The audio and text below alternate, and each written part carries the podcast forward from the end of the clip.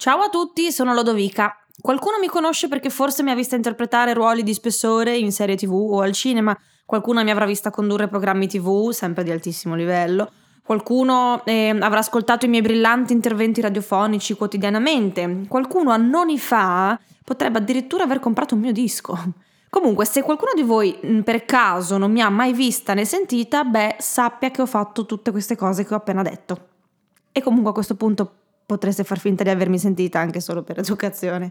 Il mio ultimo anno di vita è stato emozionalmente molto movimentato perché, nel caso non lo sapeste, sono molto incinta, o in dolce attesa, o in stato interessante. Che poi perché si dice in stato interessante? Che vuol dire? Cos'è uno stato interessante? La Danimarca? Vabbè, comunque. Eh, o gravida, anche se gravida secondo me si dice di più una mucca.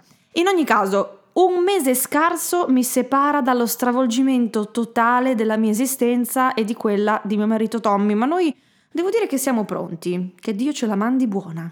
Adesso che manca a malapena un mese, che siamo veramente agli sgoccioli, mi rendo conto che questa gravidanza è volata via in un soffio. Non mi sono accorta, ma di niente, giuro, un po' come all'atto del concepimento, insomma.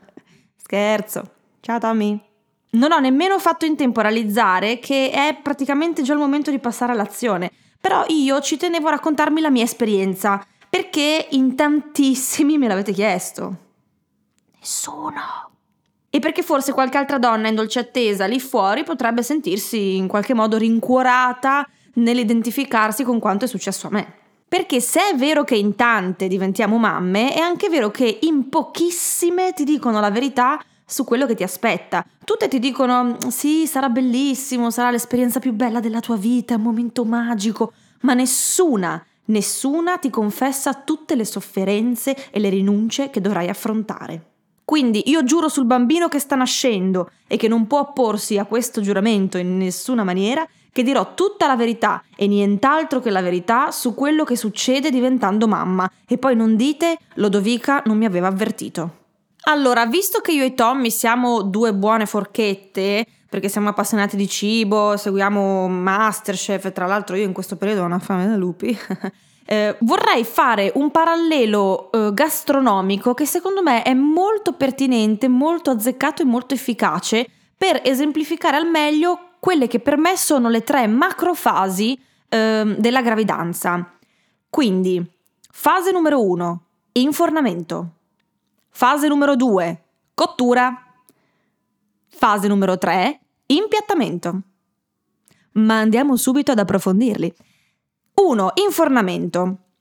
Allora, io non vorrei scendere troppo nello specifico, nel senso, cioè, fornamento è quella, è quella roba lì, andata bene, ingrediente a chilometro zero, chef argentino, bravo, bravissimo, grande manualità, attento proprio alla lavorazione no, della, della, materia prima e, e senza l'olio di palma. Eh.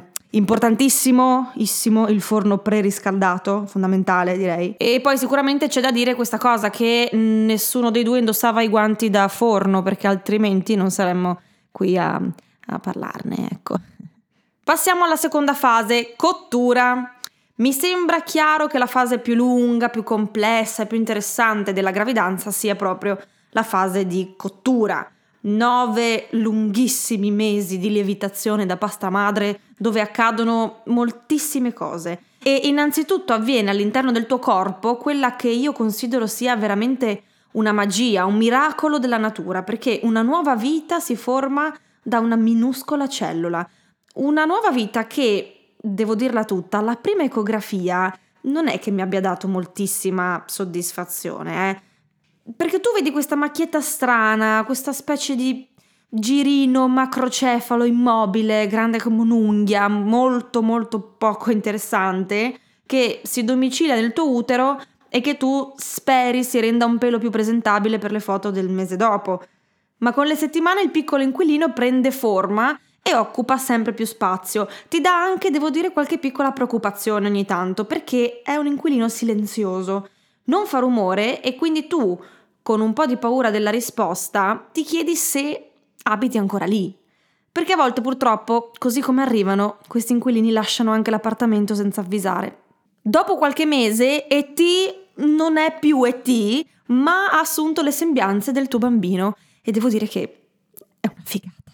Dicevo, durante la fase di cottura quindi succedono un triliardo di cose. Alcune te le aspetti perché in qualche modo fanno parte del bagaglio culturale popolare, ad esempio si sa che una donna incinta ha le nausee, ha la lacrima più facile, ha più appetito, ehm, mentre altre le scopri strada facendo tu da sola e ti rendi conto di come assolutamente nessuno ti avesse mai preparato sul serio a qualcosa di simile.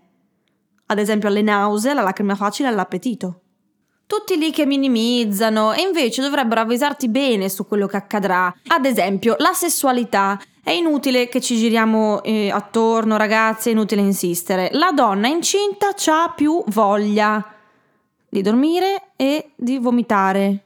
Fine. O il lavoro. Rinunce anche al lavoro perché in Italia bene che ti va, ma proprio benissimo che ti va, nel caso più ottimale, ti cacciano.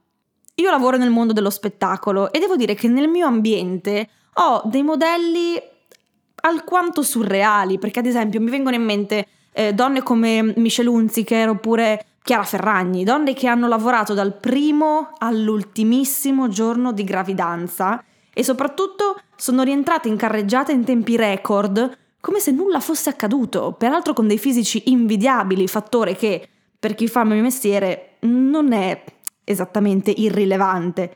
Quindi io spero che andrà così anche a me e spero che questa fase di cottura, così come l'ho soprannominata io, non mi giochi brutti scherzi, anche se, ad essere sincera, sento già una preoccupante puzza di bruciato.